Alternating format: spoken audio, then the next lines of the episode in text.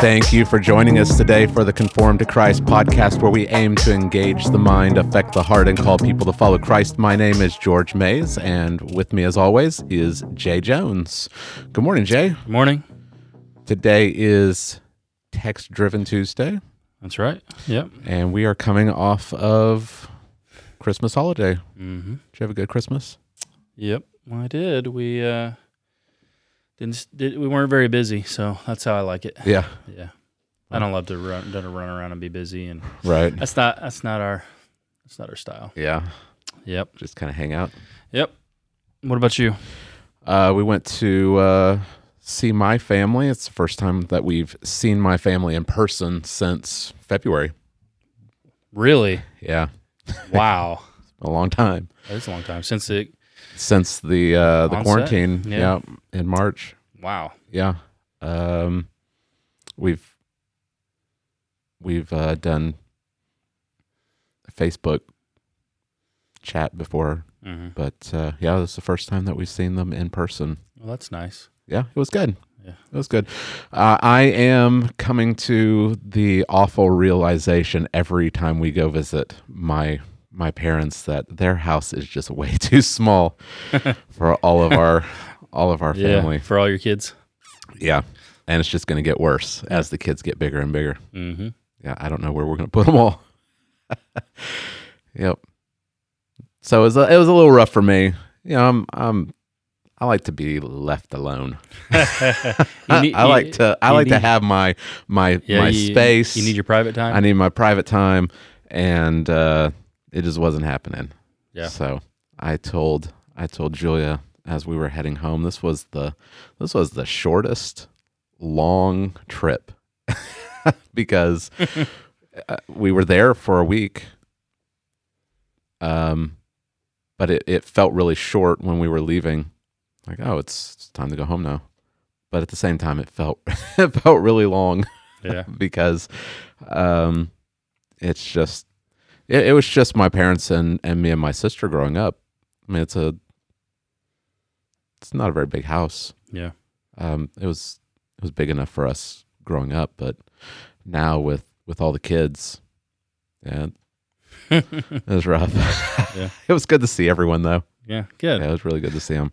Yeah, it was a nice Christmas. We had a little Christmas Eve service here, and Yeah, we watched it. Uh, yeah. We watched it on the live stream. yeah, we did a candlelight service, and I was surprised to find that that's not like a normal Baptist thing. Maybe I don't know.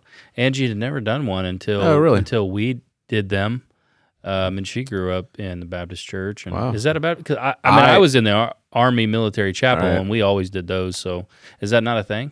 Um, I I remember doing them probably every year. Okay, it just depends, I guess, where you're from. I guess it's just the what what Baptist church you're in. Yeah, Uh, grow, Interesting. growing up, I I remember doing Christmas Eve candlelight services.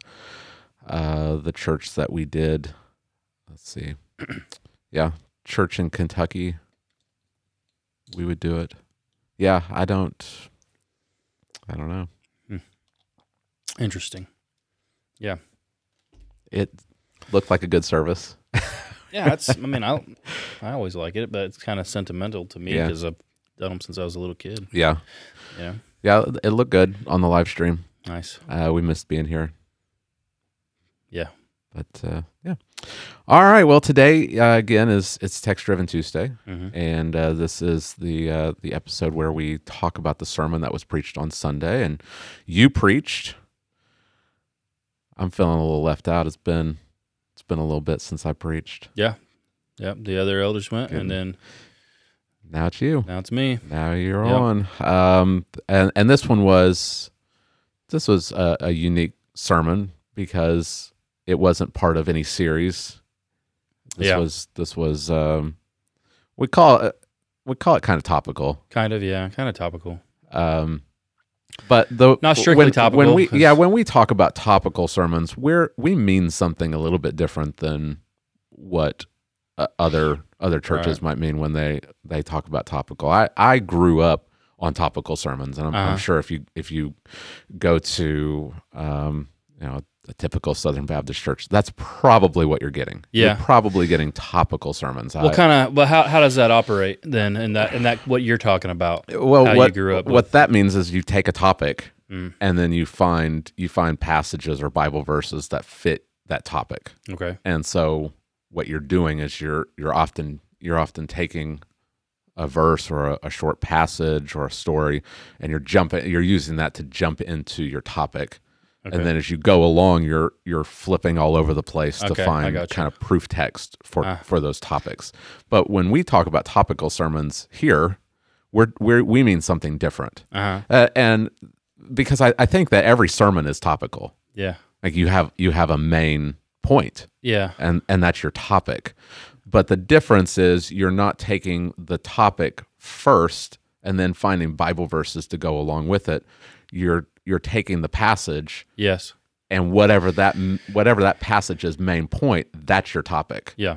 And so that's what you did. Mhm. You- we do topical sermons, Right. but our topic come from the passage we're doing we're doing exegesis. Yeah. Um, I, I'm fine with topical sermons as long as they are exegetical, Yeah. as as the topic is coming out of the text, yeah. not not the other way around. And So that's, what the term you- exegetical means, right? right. It's out of Out of the text. text. So that's what you did. You did you did a topical sermon. You did you did uh, Philippians chapter three verses twelve through sixteen. Yeah. So Uh, topical, not in any series that you're doing. Yeah, topical is like a break from the series that we're. Right.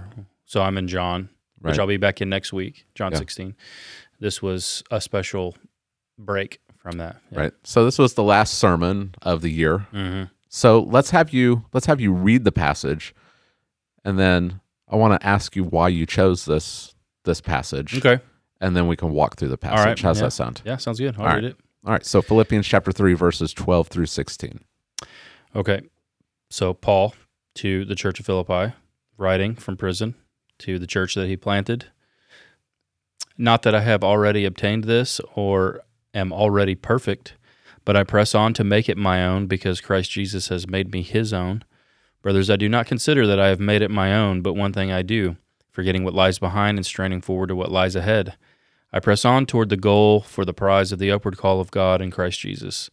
Let those of us who are mature think this way, and if anything you think otherwise, God will reveal that to you also. Only let us hold true to what we have attained. Very good. Yep. And you preached through Philippians before.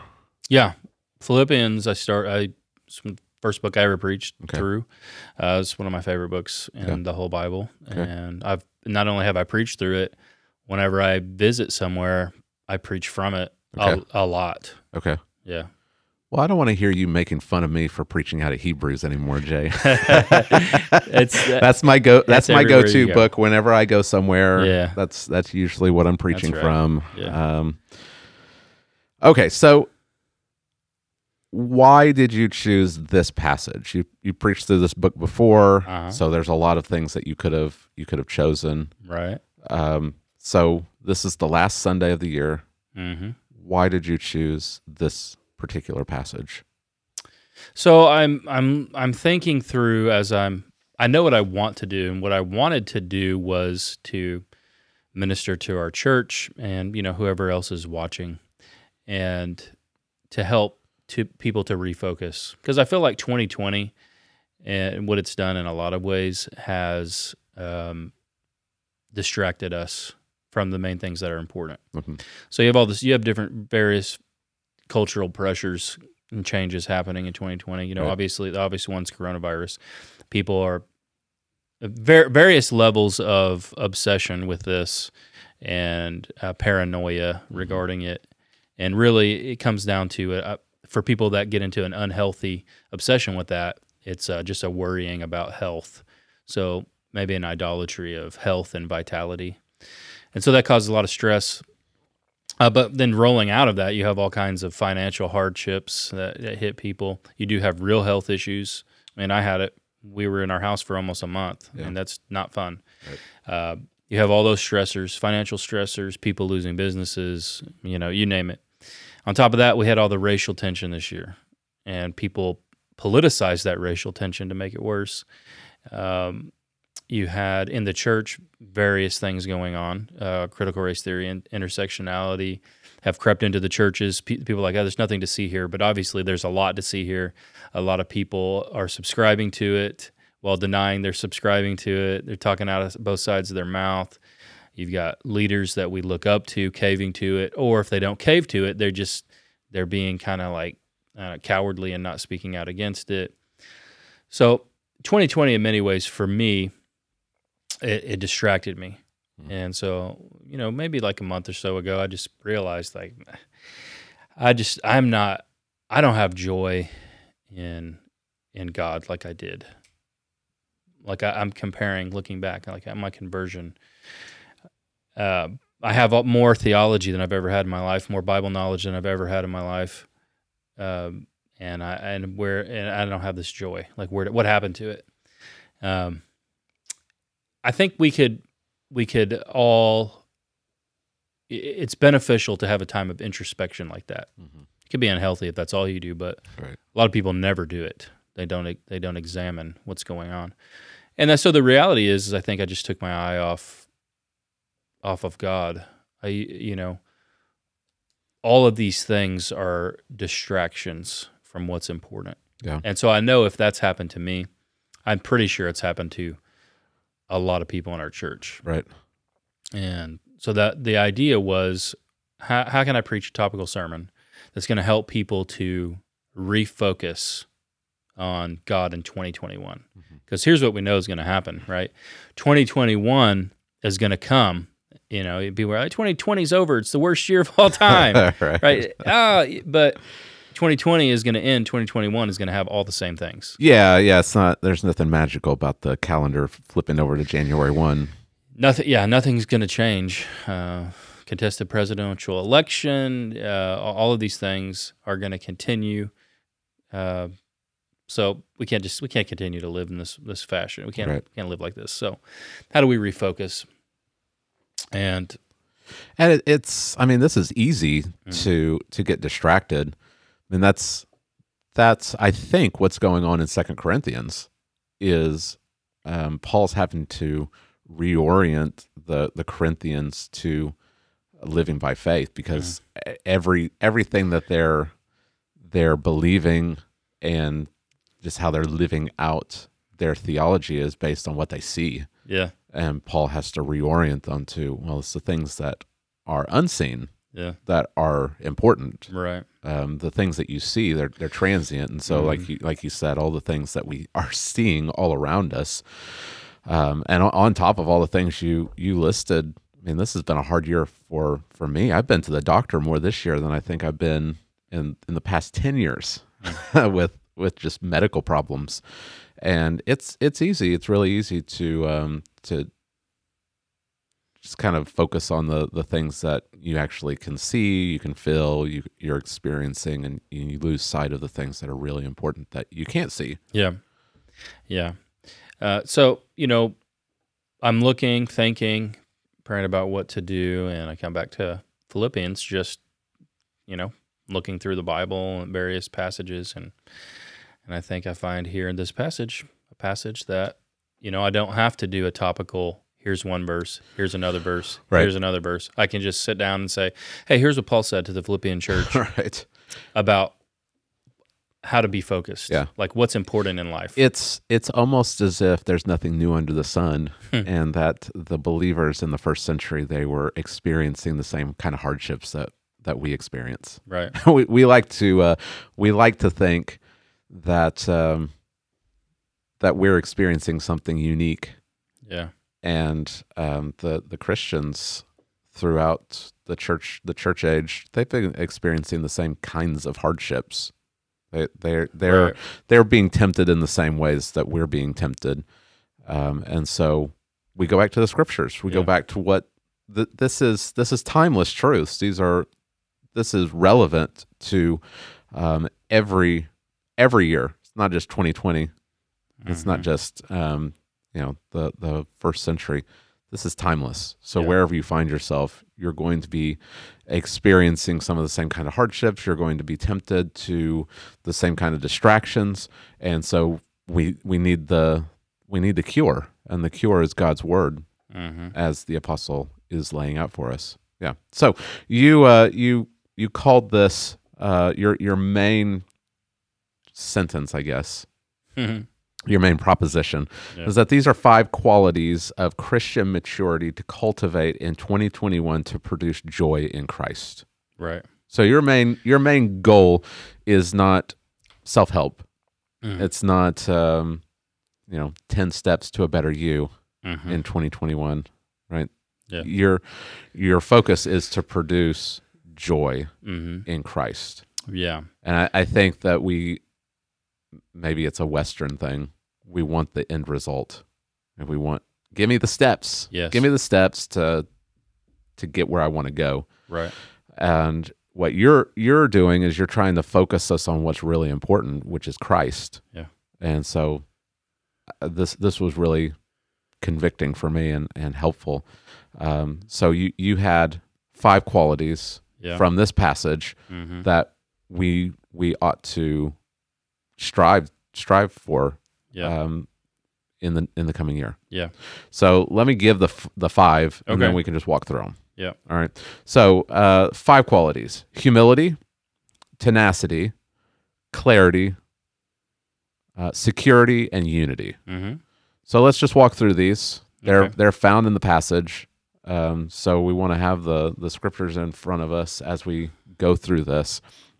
So the first quality that uh, for Christian maturity that we need to cultivate for the, the coming year is humility. Right. All right, so that's um, that's something we hear about. Yeah. that's that's something that uh, you know it's kind of the the Christianese. Mhm. We need to we need to be humble. Uh, what is humility, and then why is this? How how does this produce joy in our lives? Okay.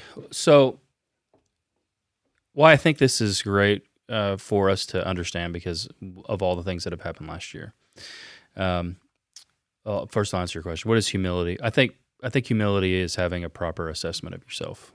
That's really all it is, right? Um, you don't want to have a false sense of humility, right? So if you're actually really good at something and you just come across and you're just like really pious and you say, "Oh no, no, you know, I'm really, I'm not, I'm not good at that," you know, Yeah. that, like that's that's not that's not true. Uh huh. Uh, You know, have a a proper understanding of who you are.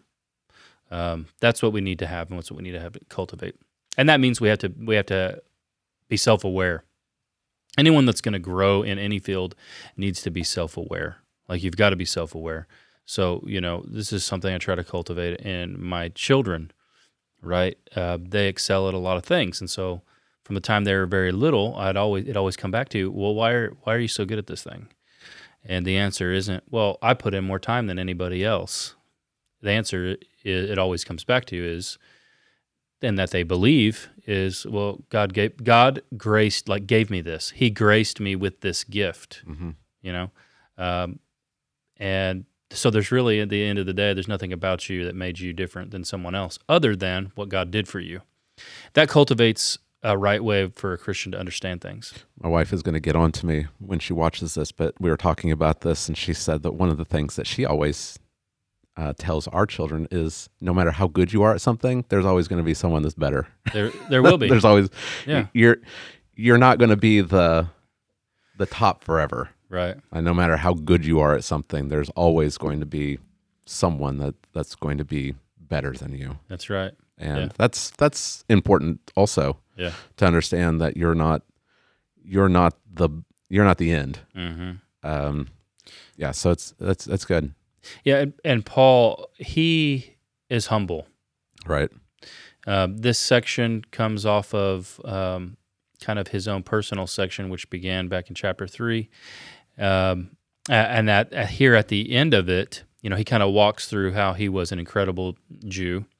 He, if anyone could be saved by following the law, it would have been Paul. Not that he's sinless, but he just does what the law requires. Uh, he's you know he's got his genealogy like all these things and he says all this this stuff is worthless compared to what i have now what i've gained and what has he gained he gained it by faith and that's a righteousness that's not his own it's a righteousness of christ that comes by faith and then he begins to reflect on that and kind of the reality of living after having uh, received righteousness, the justification that comes by faith, and he's living between that and what comes at the end time. And what he does is he's trying to know Christ more. He's he's like, you know, whatever I have now, what he says is, I want to know him and the power of his resurrection and being like him in his suffering. Uh, so he's willing to suffer to know Christ more, all these things. And the end result is that he attains the resurrection of the dead. So if anyone could be prideful about who they are as a Christian, I think I mean I really think Paul may be the greatest Christian. And what I mean by that is a person that followed Jesus. He may be the greatest follower of Christ ever to live. He's seen Jesus. He's done all these great missionary things. Right. You know, he's gone all over the world. He's taken on the culture. He's preached the gospel in front of uh, these different various pantheons of gods, and he's he's brought the gospel with such power it's caused riots in cities and like I mean, like no one's like him. Right. Like, even I mean, like even our greatest evangelists, they they don't do they they haven't done what Paul does. And then what does he say? He says, "Not that I've already obtained it. Right? I've not obtained this. I, I'm I'm not already perfect." And then verse thirteen, I do not consider have to have made it my own. So right off the bat, he's demonstrating for Philippians the type of humility that we need to have. Um, that's a great example for us. Um, we're not perfect. And Right. kind of why I think this is important for us. One thing that happens with Christians, I know if I can speak personally to my experience over last year with so many things that happen, is you begin to look out, uh, look out at the church world, and that can really create a, a a growing cynicism if you aren't careful. Because what did we see? We saw the cur- the church caving. Um, speaking out of both sides of their mouth, like all these leaders that we look up to. Um, I mean, you and I have talked about it. It's documented on Free for All Fridays. Almost all of them have compromised in some some way. Not all of them, but a lot of them. Ones we really used to look up to, um, and that can really create some cynicism, and and you can become disillusioned, which it did for me. And so I know if other people out there, they probably experience the same thing. And the problem is, there's such an outward focus. Last year produced this really major out, outward focus where I'm looking at all these things, I'm reading all these different articles about these things. Um, I'm trying to analyze what is going on. What, why are they doing that? Um, what does this mean for our seminaries, the convention, like you know, all this stuff. So there's that, the church world, but there's also just the culture in general. Right, the 2020 was a hot mess. You know, the the, the meme is that it's a dumpster fire, and it's and it's right. I mean, we're seeing the culture, not just with coronavirus and government overreach, but we're just seeing the culture implode on itself as it rejects God. Um, you have uh, the homosexual revolution really was complete five years ago when uh, the Ob- Obergefell decision passed the Supreme Court, but Right. you know that didn't stop, and it moved right from there to the transgender revolution. hmm And so you you have this this outward focus. You're looking at these things, and you know, I think to myself, I, I don't want my kids to grow up in this world. Like it's relentless. It's like the culture's trying to outdo itself in its depravity, and it won't stop just with the the ground it's gained. It wants total acceptance by everyone. And so instead of having a growing sense of compassion, which we should have, I think in, in me, as I continually looked at all this is going on, it, it, it kind of began to create some resentment even. And the reality of all of this is that there's too much too much looking outward, not enough looking inward. And that's what this passage, that's what Paul, I think, he helps us. Is he say, okay, listen, I'm not perfect. Now, if Paul can say I'm not perfect, then we have to look at ourselves and we we have to come to the same conclusion. We have we're still sinners. hmm What do we have? Like we come back to what I tell my kids. What do you have that was not given to you? And, we, and the and the answer is you don't have anything. If it's not for the grace of God, uh, we would be compromisers. If it weren't for the grace of God, we're capable of anything that anyone else is capable of. Yeah. And so when you begin to look at yourself and say, okay, the, the world is a mess. Even the people that I look up to, it appears, you know, they've disappointed me. Um, but if I look at myself, I'm much more of a disappointment than them. the, the, but the reality is, is my business just isn't aired out for everybody to know. Yeah. Like, it, we could not walk into the church if if if all of our church people knew about if we could just see everything about each other, no one would want to come. But God, Right. God knows all of that stuff. Yeah. Like you can't hide any of this stuff from God. Um, we just don't look at ourselves very much. So if we look at ourselves, it'll create a sense of humility, I think, and it'll keep us from that growing cynicism and resentment and disillusionment with the world because I, I need to be fo- I need to be focused on me Mhm. primarily. Yeah. Before other things. Right. All right. So humility. We need to um, cultivate humility, and this comes with Christian maturity.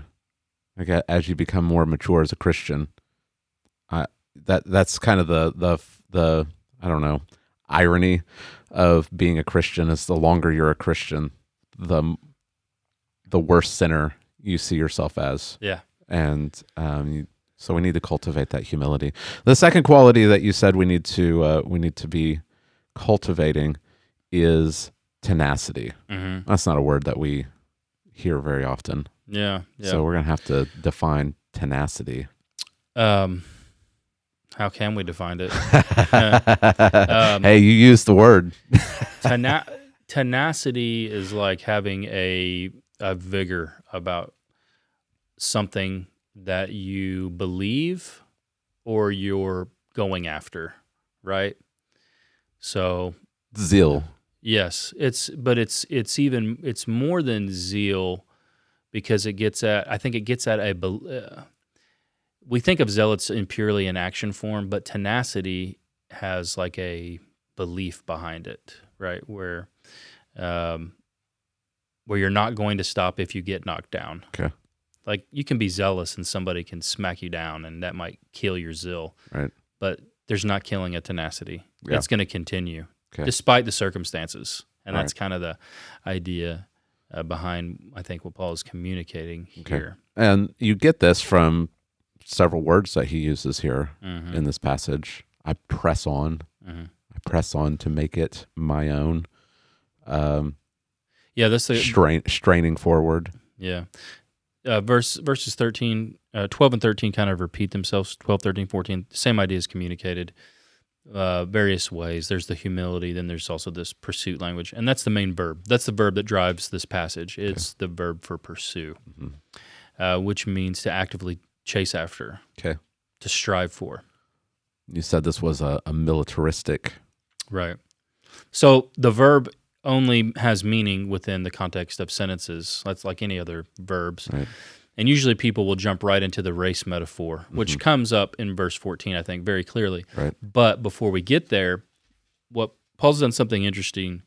He's coupled this verb with another verb. He makes like kind of like a verbal clause, and it makes it different than what we would think of a runner running a race. It makes it more almost like I don't know, violent Okay. is the right word or vulgar. So we would we would we could say seize Mhm. or to acquire by force. That's different, right? Okay. Yeah, it's stronger. Yeah, and so the idea of I think what is communicated here, uh, you have the cultural background of Philippi being this military community. Um, it it carries the idea because the verb can uh, pursue can also mean to like march forward an objective, if you're speaking in military ways. So if you couple this verb with to seize or to acquire, or to make my own, you end up with something like you're marching toward an objective in order to take it. Yeah. That's kind of what he's getting at. And so that's that that carries with it a level of purposeful intensity. We say tenacity. Yeah. And um, th- this is active. Mhm. Right? This isn't this isn't something that you can you, you can't be passively tenacious. Yeah, you can't just be coasting through life and say this applies to me. I mean, this this is I said this. If you could pick a verb to describe Paul's life, it's this verb. hmm But you could think about it incorrectly. You could say, well, obviously, look at all the great things he did. right. But when then you realize he's writing this from a jail cell where he can't do anything right. other than write a letter. hmm He's stuck in jail, but he's talking about himself in this way that he's he's pursuing. Yeah. Like he's pursuing Christ in this way mm-hmm. from a jail cell. Right. So it's it's it's got to go beyond where you can just get out and go out into the world and do things. Mm-hmm. Like it's it's more personal than that. It's something you can do anywhere at any time, Right. regardless of the circumstances. You can be pursuing Christ in this way. Yeah. So how do we do this? We're we're supposed to be tenacious. We're supposed to be pursuing and pressing on and, and trying to seize hold of Christ. How, how do, just just break this down in a very practical way for for our listeners. How can you do this? Because you you hear this and you know um, you we've already talked about humility. You need to have a right assessment of yourself. Right. You're and you may realize I haven't been doing this Yeah. um, I'm I've been I've been pursuing worldly things. Mhm. Uh, now you're telling me that I needed to be tenacious in pursuing Christ. Um, how do I do this? What what do I do? Well, I think we'll get into some of the practical things of doing um, when we get to the to the next uh, the, the kind of the next attitude we need to be cultivating when we talk about clarity. Okay. But what we have to answer first is why should I do this? Hmm. I think because it gets to it gets to the motivation Okay. for even doing it or attempting to do it. So why is Paul tenacious in his pursuit of Christ? And the answer comes clear from the text. Um, it's that Christ pursued and overtook him. He says, uh, you know, I press on to make it my own because Christ Jesus has made me his own. So that's his that's his motivation. That's the answer as to why. Why is Paul living this way? We can think wrongly that um, this is something I'm supposed to do. I'm supposed to pursue God. I'm supposed to pursue Christ. And if I do that enough, then well, then God accepts me. And no matter how many times we hear the gospel, we can always fall back into that way of seeing um, our relationship with God in this kind of transactional way. And it's really hard to get yourself motivated. Now, granted, that's the world's religions. And that's the way many people view Christianity, even is if I am motivated, if I am tenaciously pursuing God, well, then I get re- rewards back from God, one of which would be knowing Him and having eternal life. But that's not really the gospel at all. And that's not the key to even trying to live this way or being motivated to live. And the key to being motivated to pursuing Christ comes from knowing um, how you began in the first place. And so the same language Paul uses of what he's doing, he says, I do this because Christ already Hmm. has pursued and overtaken me. He's Right. made me his own. And we know where that comes from. Yeah. We know what he what he's talking about. Right. He's talking about his own um, conversion experience, um, which I mean is it's a it's a great visual picture for the reality that happens to everyone that becomes a Christian, but his is just so unique because you see it outwardly. Right. Here's a man. He's in, he's defiant to God. He's zealous, right? Maybe this is the a, a difference. He's zealous for the law. He's trying to he's trying to actively pursue and overtake Christians. Yeah. And snuff out Christianity. He's on he's on his way to do that. He's in pursuit of Christians. But while he's in pursuit, Jesus is pursuing him. And he pursues him on the Damascus road. He overtakes him.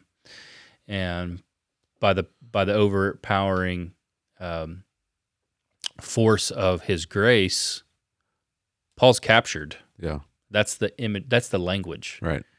He's been seized by the gospel. Yeah.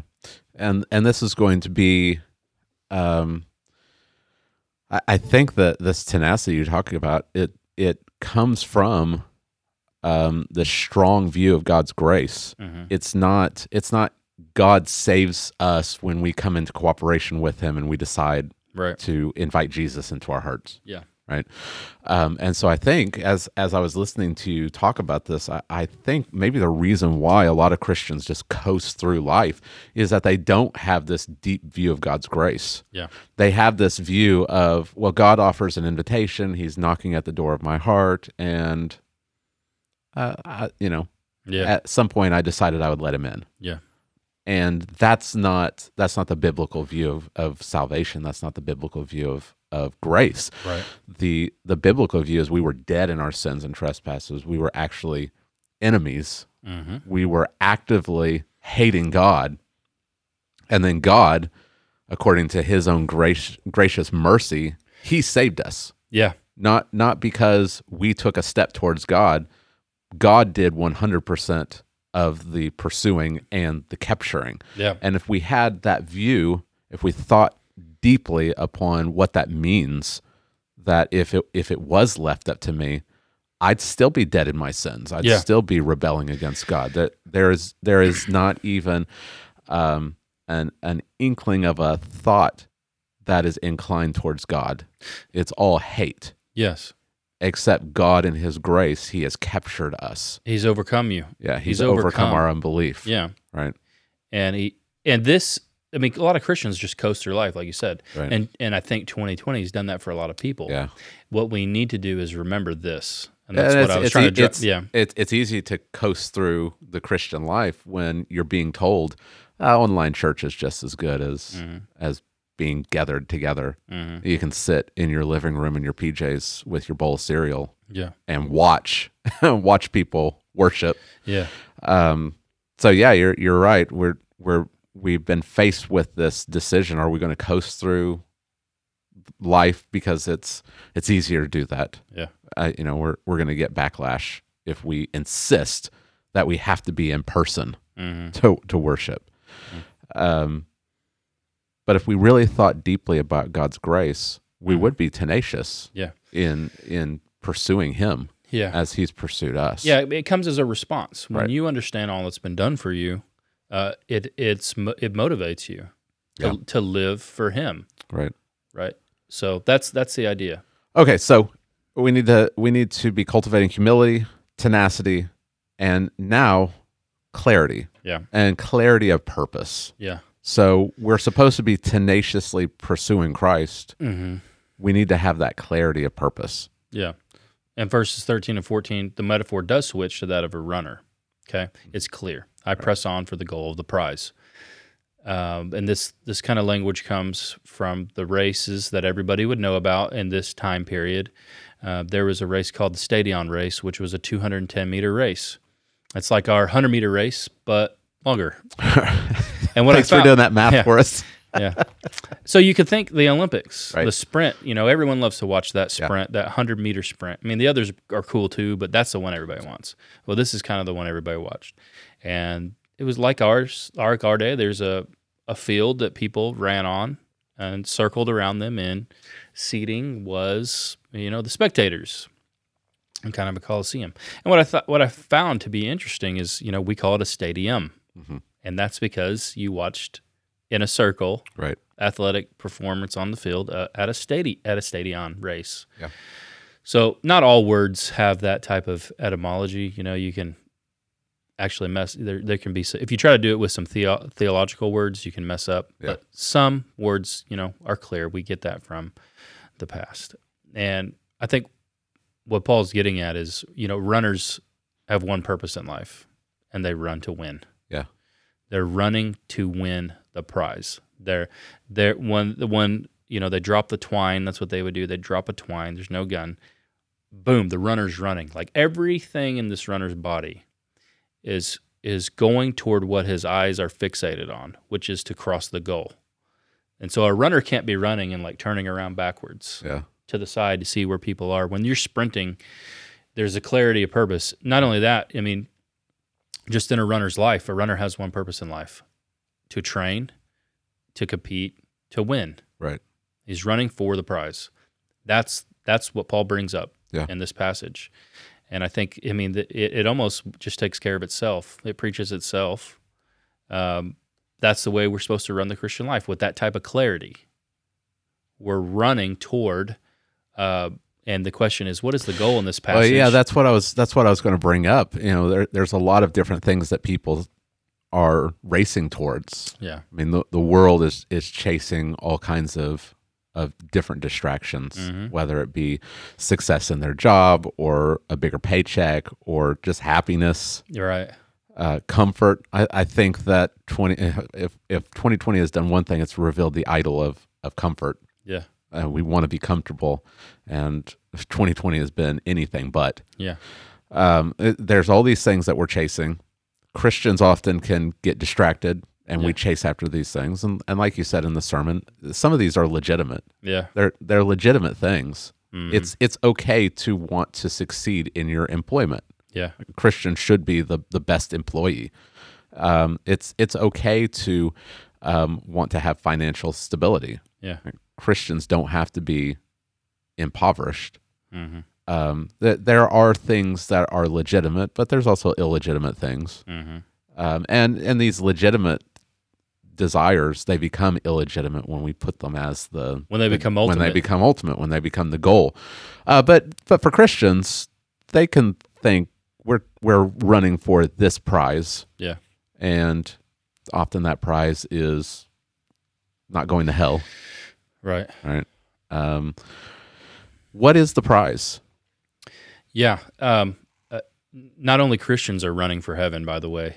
Right? I'd make that known. I like we need to Yeah. understand that Yeah. Muslims are running for heaven. Mhm. Right. Jews are running for heaven. Yeah. Bu- Buddhists are running for nirvana, right? Or Hindu, the Hindus are running. They're Noth- running for their version of yeah. Right. Uh, but if we just stick with the monotheistic religions, they're all running for heaven. Yeah, you're right. What is a Christian running for? Yeah. That's the question. What is the prize? What is the treasure for a Christian? Um, and I think, obviously, I believe that the Bible helps us to interpret itself. I think Jesus' understanding of what the prize is is himself. Mhm. And he gives several parables that would lead me to believe that. One of which is, you know, he's, he says a parable like, hey, and, and we can we can grasp this parable today. Because just imagine we live out in this place where there's all this land in this big country. If you were out on, on some land and you found a, a giant treasure that was like would make you richer than jeff bezos and no one knew it was there and what would you do to get that field? Because the owner of the field gets the prize Right. what would you do to get it? Yeah. Everything in your life would become about getting that prize Yeah. You'd sell all of your possessions. You'd get your family to sell all their possessions. Right. Whatever you had to do to own that field, you would do to gain the prize. Yeah. And Jesus is the treasure. Right. That's the whole point of his parable. It's him. Yeah. Right? He's the treasure. Um and he's the goal. He's the prize. He's why Christians run the race. Mm. And it's all about knowing him, uh, which we're pursuing in life. Paul knows that we, he's not already perfect, which means completion. Coming at completion or perfection is not just sinless perfection, it's a full and total knowing of Christ, which can't come until uh, we die or, or he returns and we're glorified. Uh, one of those things, and then we'll know him, you know, will will be beyond the limitations of our sinful body and our sinful mind, and we'll be able to know him fully we we know him in increasing measures now, and that's what we ought to be chasing after. But he's the ultimate goal. He's the ultimate prize, and that's who we're running to acquire to win to win the race um, to get to him. Yeah. and um, If we're chasing other things, we're going to be discouraged. We're going to lack that joy because they they never fully satisfy. mhm. But if we if we chase after Christ, um, he he is ultimate. Mhm. Um, that that's where you find ultimate satisfaction. That's where you Right. find ultimate love and peace and and joy. Yeah. And so if you're chasing if you're chasing after these things that can be um, tainted or um, taken away because of circumstances in your life, it, you're you're going to be left wanting. But no matter what happens, no matter what happened in 2020, no matter what happens in 2021, if you're chasing after Christ, yeah, um, he there's there's nothing there's nothing that could happen that would that would take that away from you. yeah. He's he's there. everything else can be t- taken. You can lose everything else. Um, and so he, he kind of tells you how to do it and how do you how do you run like this with this level of intensity. And he says first, I forget what lies behind. So what lies behind for Paul? His former life of Judaism. Um, he's combating what's trying to creep into the church, which is uh, the Judaizers, and they're trying to tell the Christians they can acquire like a higher level of being a Christian if they become a Jew. Yeah. And so this type of Christian perfectionism: become a Jew, be circumcised, and you get it's a higher level. It's uh, and Paul's like, no, I forget what lies behind. Um, for the Philippians, it may, they've got to forget their former way of life as pagan idolaters. Yeah. Like the temptation is to fall back into that. Yeah. Right. Right. What were you going to say? Well, I think that you know Paul says that as to zeal, he was a persecutor of the church. Yeah. So I, I think the things that he has to to remember lie behind him Yes. is also the s- the sin You can't. he committed as an unbeliever. Like he can't go back and change that. right. And he can't beat himself up over it Right. continually, which is different than having humility. hmm Like we ought to have the correct assessment. I am not perfect. Yeah. I am still a sinner. I still need grace. Right. That's different than wallowing in your former sin. Yeah. Like that, you, you know. So that's and the metaphor works perfectly because you may have a terrible start at your race. Yeah. Well, if you're gonna if you're gonna if you're gonna run to win, you can't dwell Right. on that. Yeah. There's a there You is got to a, run right now. there is an unhealthy introspection Yeah. that becomes idolatrous because all of a sudden you're taking your eyes off of Christ and you're putting them on yourself, yeah. and you, you've made you've made yourself into an idol. Yeah. And and it's perfect for this passage because as, as you're preaching through this passage, people might think I'm not humble. Mm. I'm not tenacious. I don't have a clarity. Yeah. Well, fine. Forget what lies behind. All right. You have today, and today you can run. Yeah. Um, or you may look back and say, "Man, I had such a great start." Yeah. Uh, well, that's cool. Uh, what about today? Right. Forget what lies behind. Yeah. You've got today, and you've got to run today. Yeah. I That's the idea. that that was um that was encouraging when you said that we have today. Mhm. Like that's all you have. You have today. yeah. You can't go back. You can't go back yesterday and fix anything. You you can't you can't go back and change anything. And tomorrow's not promised for us. All we have is today. Yeah. What are we doing today? Yeah, that's right. So you first thing you let go of the past, let go of what lies behind. Second, you strain forward. Um, it's to strain forward. It obviously sounds more than just sitting by passively. right. We're back to the active language. Uh, it means like to reach out, like a runner would reach out. You know, when they cross the finish line, they're trying to reach their body out to to to cross. Um, and so I brought up this phrase "let go and let God," which is pretty popular, right. and that just Jesus take the will. yeah, that's just not the Christian life. The Right. Christian life isn't that. Yeah. um, it's active. It's kind of hidden in the words, uh, "Follow me." And Jesus said, "If you be my disciple, Yeah. you take up your cross and you follow me." That's Yeah. kind of an active thing, following. Right. And so, striving after hmm uh, it's exertion, Right. like an athlete. And so, we are to be constantly striving forward. Um, Christ. To Christ, to Yeah. attain Christ. Yep. And again, this is um, if you knew what you were you were chasing after, if you knew what you were trying to to get to, um, you'd probably probably do it with more tenacity. Again, we're back to the treasure hidden in a Right. field. What would you do Right. to become the richest man on the planet Yeah. if you knew you could actually get it? Right. And it, it's right there waiting for you. You just got to get the field. Right. With every ounce of energy you had in your body, you do whatever it took. Yeah. That's the idea. Right. All right. Well, the uh, the fourth um, quality is a sense of security. hmm Now, why is this important? Why is this something that we need to um, be be working to cultivate? Why is why is this uh, a quality of Christian maturity? Well, I think, um, and so there is this sense that we need to have a sense of introspection and a proper assessment of ourselves, but it can't stay there, right? Mhm.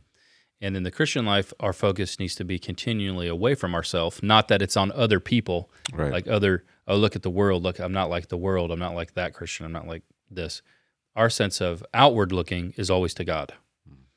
What can happen, especially in sermons like this, when I don't want people to hear I don't think what I don't think Paul or any of the apostles ever wanted people to hear it. When they give, uh, they're issuing commands, right? They are commands, and you can think I've I'm not good at those. I haven't obeyed that well. Uh, in this context, I'm not humble. I'm not tenacious. I don't have clarity. I'm a hot mess. Uh, God doesn't love me, and people think that oh yeah, they really do. yeah. I would say that um, in my I don't know ten plus years of being a pastor that the the number one counseling issue is how can I know that I'm actually a Christian? Yeah. How can I know that I'm actually saved? Mm-hmm. And the the reason for that is I'm doing something that I know I'm not supposed to be doing. Yeah. And so you you feel like um, if I'm not living a certain way, then my security is That's right. is just non-existent. So from the passage, I have to I'm asking, okay, what's in this upward call? Right? What I press on toward this goal to prize the upward call of God in Christ Jesus. We can wrongly think the call of God, the upward call of God, is just, hey, you died, God called you home. Yeah. But it's not that. It's much more than that theologically. It's actually massive. It could be a whole series of sermons, as you know. And for us, for the Christian, uh, when God calls someone, um, the security is found in that call. If He's called you home, upward, uh, His call didn't begin then; it began a long time ago, and as we know, in eternity past. So, kind of the Christian life, as I as I look through, is broken up into kind of some, you can break it up probably in more ways than this, but the Christian life begins by God's call. Right? You didn't just stumble your way into this. This didn't come by your decision. God called you. 1 Corinthians 1 9 said, God is faithful by whom you were called into the fellowship of his Son. So you're called into fellowship. You didn't call on God. You didn't, you didn't come knocking, right? You didn't come pursuing. He called you. This we know is the effectual call, which transforms us. Um, we experience an inward reality, which Paul experienced physically on that road. Right. Right. That happens to each of us inwardly. God calls, it transforms us. Um, but it also encourages us to persevere. And Paul says in 1 Timothy 6:12, fight the good fight of faith and take hold of eternal life. Like we can often not use this active language, especially in the reformed world where we're very much about grace, but Yeah. we're ca- we're called to take hold of eternal life, Right. um, by which you were called. Yeah.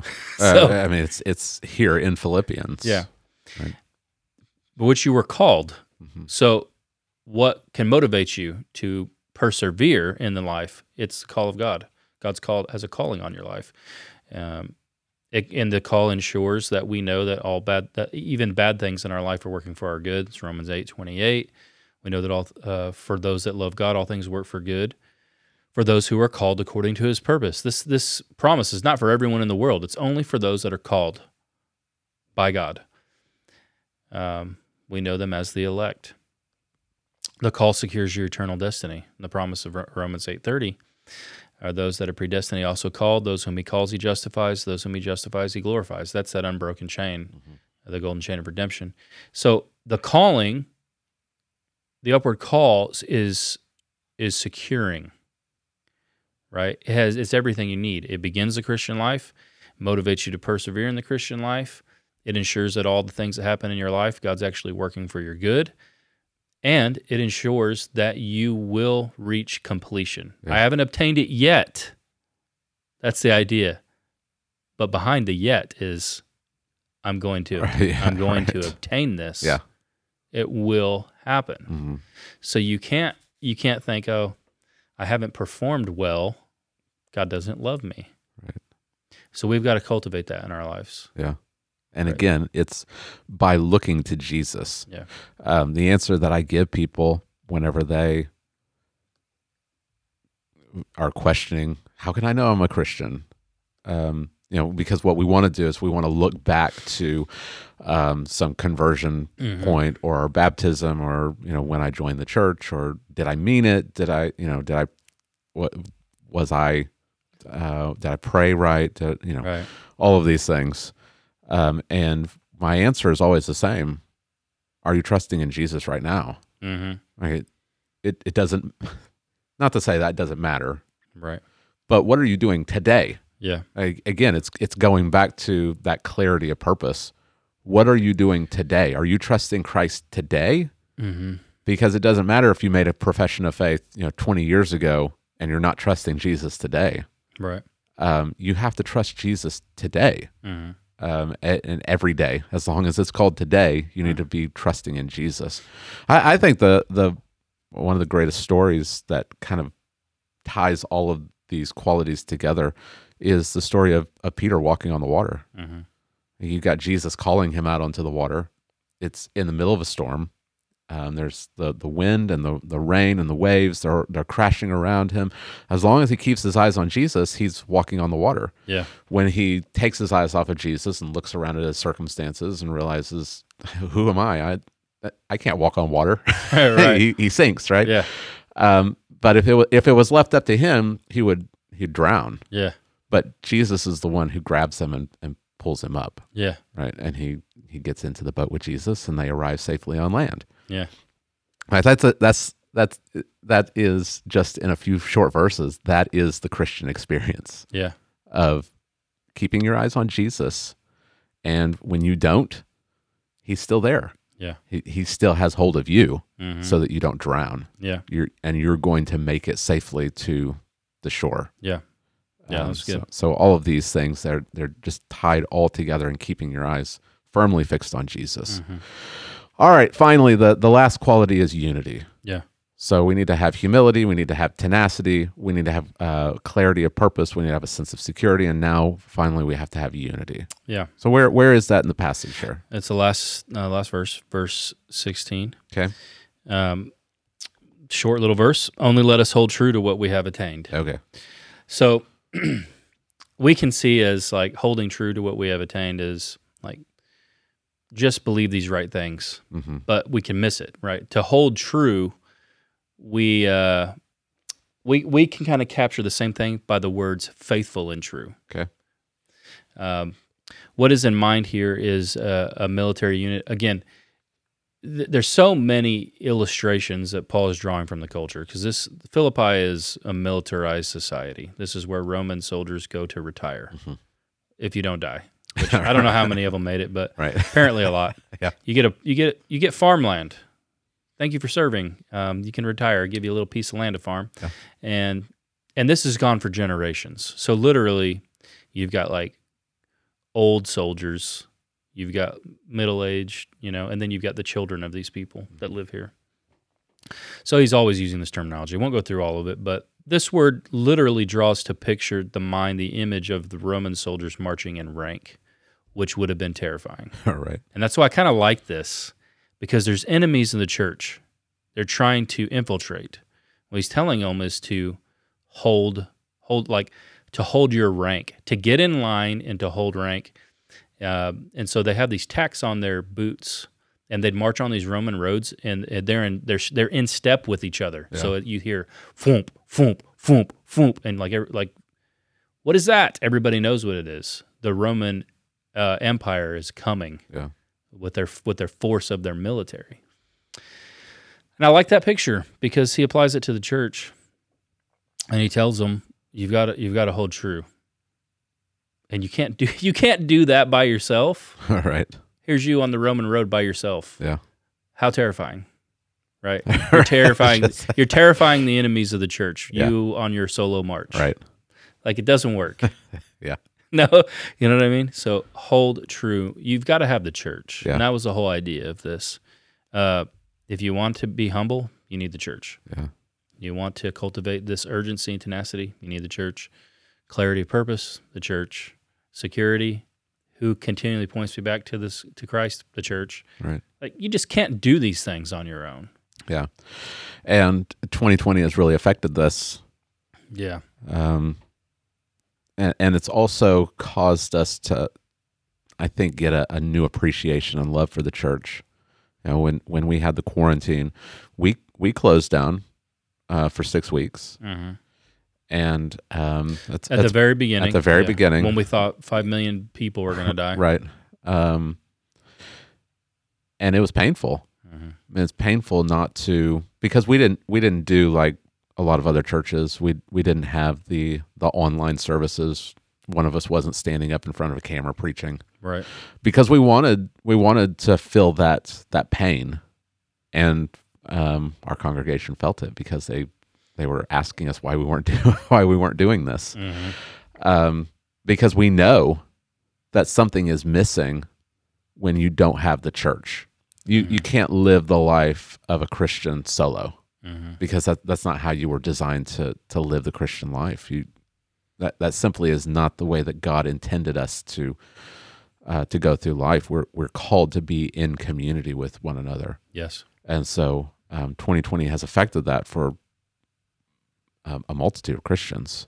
A lot of people have left church and not gone back. Yeah, Talked to a lot of friends that are pastors, and Mm-hmm. some of them are missing half their church. wow, So what I mean, what do you do- what do you do then? Yeah. I mean, I think eventually you're gonna have to you're gonna have to personally call on these people. yeah, Um, but I mean, you know that we j- you just can't live this way. yeah, So um, and it's dangerous to do so.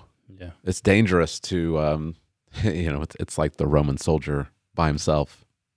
yeah, You you may you may be a Roman soldier, but you're still all by yourself. yeah, And if you face enemies that outnumber you, you're in a lot of trouble. Yeah. And um, I, I think that a lot of Christians, or at least professing Christians, who are are kind of putting the, the church as an afterthought. I can be a Christian by myself. I, I don't think that they are um, seriously thinking about the dangers a, a of this world. a great example of this is Ravi Zacharias, oh yeah, right? Yeah. You know, I just had a conversation with my cousin last night who really looked up to him a lot. Mhm. It really affected him. Yeah. Um, and I can understand why because you know someone I looked up to had a moral failing like that, and it can really it can really uh, can really rock you. But I think when you look at Ravi Zacharias, I've I've seen other people kind of analyze it. Yeah. I mean, he had no church accountability. yeah, Who is he accountable to? right, What fellowship was he a part of? Even though he's this, you know, he's this teacher, he's a celebrity pretty much, hmm has his own ministry, which, Right. you know, what church is he Yeah. is he holding true with? Not the church people say, oh, this is the church. Well, the church universal. Uh, right. that's You need a local church. you can't obey Philippians by being a part of the church universal. Yeah. We're not saying you're not a Christian if you're a part of the church universal. But these commands that are given are meant to be carried out in the context of a local church. right.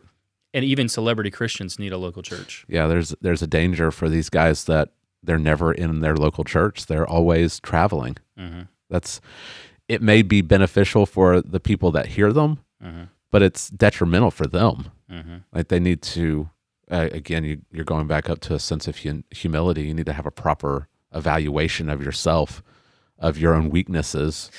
And um, the And, the, and the dangers that you're facing in this world that you're you're facing not only your your own heart your deceitful heart you're facing the world you're facing the devil um, you, you're surrounded Mhm. you need to have someone who's got your back right, yeah, you need to sit under the preached word. Yeah. everyone, no matter who they are, even someone as brilliant as Ravi Zacharias. right Um, he he may be smarter than the pastors. Yeah. Right.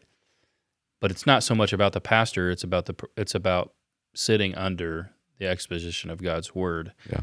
And so, you know, I you you see that it's detrimental right to anyone. You think, oh, this person would never have a failing, and uh, these things happen. So, yeah. so these are the, the five qualities of christian maturity that we need to be striving for Yeah. in the, the coming year we need to be striving for humility for tenacity for a clarity of purpose a sense of security and unity yes, Right. All right. Well, Jay, thank you very much for uh, for preaching that sermon for us. And next week we will be getting back into John 16. Excited for that. yes, Looking forward to that. All right. Well, I would encourage you to go back uh, to the Christ Fellowship Church uh, Facebook page or uh, website and um, listen to this sermon and be encouraged by it. Hopefully, this has been uh, edifying for you. That you have uh, some things to think about as we approach the new year, um, because it's right around the corner. Uh, just a few days, we'll be in 2021, and so we want to go into this new year pursuing Christ. And uh, it is our hope, as always, that this uh, podcast, as we examine the scriptures, will help you to become more and more conformed to Christ.